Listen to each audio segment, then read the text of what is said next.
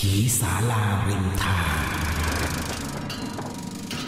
เรื่องนี้เป็นเรื่องจริงที่เกิดขึ้นกับลุงและลูกพี่ลูกน้องของผมเอง โดยลุงเป็นคนเล่าให้ผมฟังเอง เรื่องนี้เกิดขึ้นเมื่อประมาณ 20 กว่าปีก่อน สมัยนั้นลุงแกจะมีร้านขายกล้าไม้แถวคลองหกปทุมธานี แกขายกล้าไม้ พันไม้ ไม้ผลบ้าง ไม้ประดับบ้าง มีหลากหลายอย่าง และจะมีบางครั้งที่ต้องขับรถไปเพื่อรับพันไม้จากที่อื่นบ้าง หรือไม่ก็มีลูกค้าสั่งให้ไปส่งบ้าง ซึ่งเวลาไปแกก็จะไปกับลูกชายของแก ซึ่งก็คือหลานของผมนั่นแหละครับ และเรื่องมันก็เกิดขึ้นครั้งหนึ่ง ตอนที่ต้องเอาต้นไม้ไปส่งนี่แหละครับ ช่วงนั้นเป็นช่วงหน้าฝน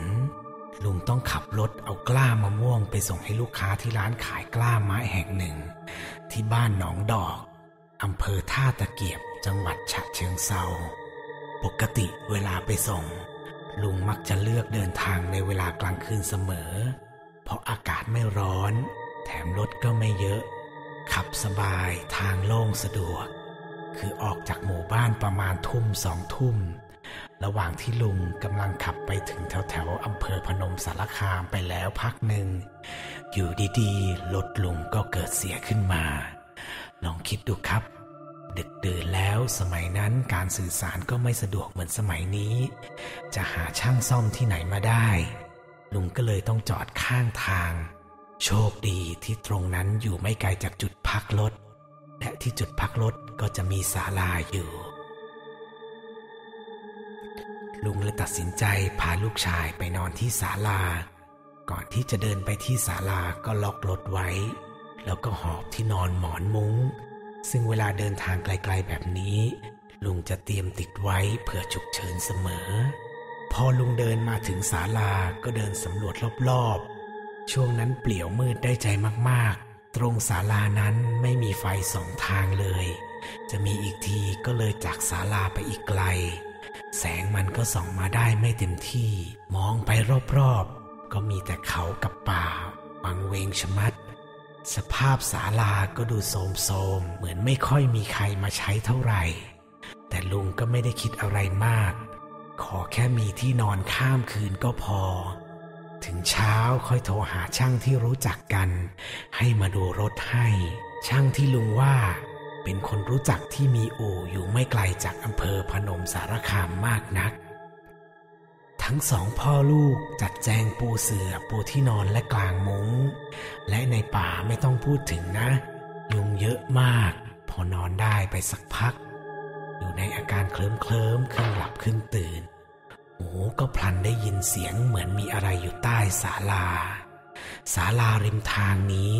จะยกสูงขึ้นมาจากพื้นสักหนึ่งเมตร แล้วใต้ศาลาก็จะมีพงหญ้าขึ้น เสียงที่ลุงได้ยินนั้น ลุงว่าเหมือนมีเสียงอะไรดิ้นแรงๆ จนเสียงหญ้าด้านล่างดังสวบสวบสวบ ลุงก็คิดว่าคงจะเป็นพวกหนูมาหากินอะไรหรือเปล่า ก็เลยไม่สนใจ พยายามข่มตาให้หลับต่อ แต่เสียงนั้นก็ยังไม่มีทีท่าว่าจะหยุด กลับดังขึ้นเรื่อยๆ ลุงก็คิดในใจว่า หนูหาอะไรมันจะเยอะขนาดนี้วะ พอสิ้นความคิดเท่านั้น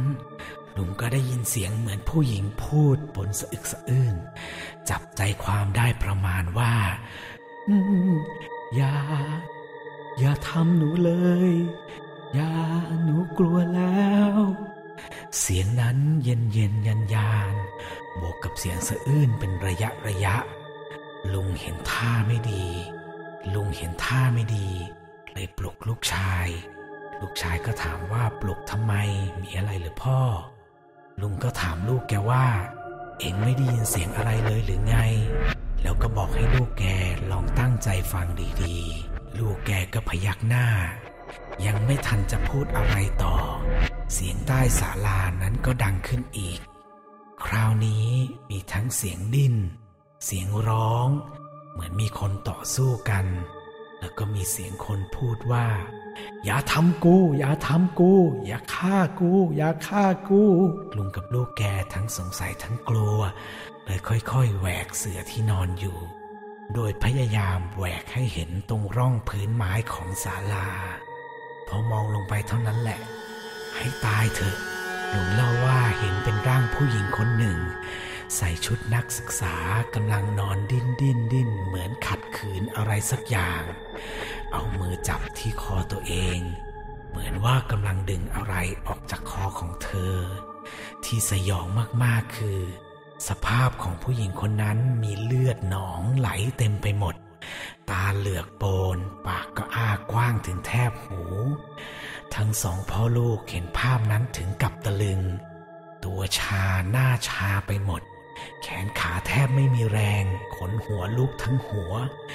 นอนดูแบบนิ่งๆ เหมือนโดนสะกด แล้วจู่ๆร่างนั้นก็หยุดดิ้น นอนหงายนิ่งจ้องมองขึ้นมา และเพระยิ้มให้สองพ่อลูก ก่อนจะพูดว่า เห็นแล้วไม่คิดจะช่วยกูเลยเหรอ ทั้งหลานกระโจนแนบออกจากศาลาแทบไม่ทัน ทั้งที่นอนหมอนมุ้งก็ทิ้งกันไว้ตรงนั้นแหละ แล้ววิ่งไปนั่งกอดกันอยู่หน้ารถ ทั้งสวดมนต์ทั้งกำพระที่อยู่หน้ารถ นอนขดอยู่เบาะหน้าจนเผลอหลับไป พอเช้าจึงรีบโทรให้ช่างมาซ่อมรถให้ พอช่างมาถึง ลุงจึงรีบถามว่า ตรงศาลานั้นเคยมีอะไรไหม ช่างมองไปที่ศาลาแล้วทำหน้าตกใจ ก่อนจะถามกลับมาว่า อย่าบอกนะว่าเมื่อคืนพวกเองพากันไปนอนตรงศาลานั้น เคยมีพวกสิบล้อผ่านมานอน แล้วเจอกันแทบทุกคน ตรงใต้ศาลานั้นแหละ เคยมีคดีฆ่าข่มขืนนักศึกษาแล้วหมกศพไว้ใต้ศาลากว่าที่จะมีคนมาเจอก็อีกหลายวันศพขึ้นอืดจนดูไม่ได้แล้วตอนนั้น ตอนลุงเล่าให้ผมฟัง ผมยังขนลุกไปตลอดตัวเลยครับ เรื่องที่แสนสยองขวัญที่ผมจำมาจนถึงทุกวันนี้ที่ลุงเล่าให้ฟัง ก็คือเรื่องนี้นี่เอง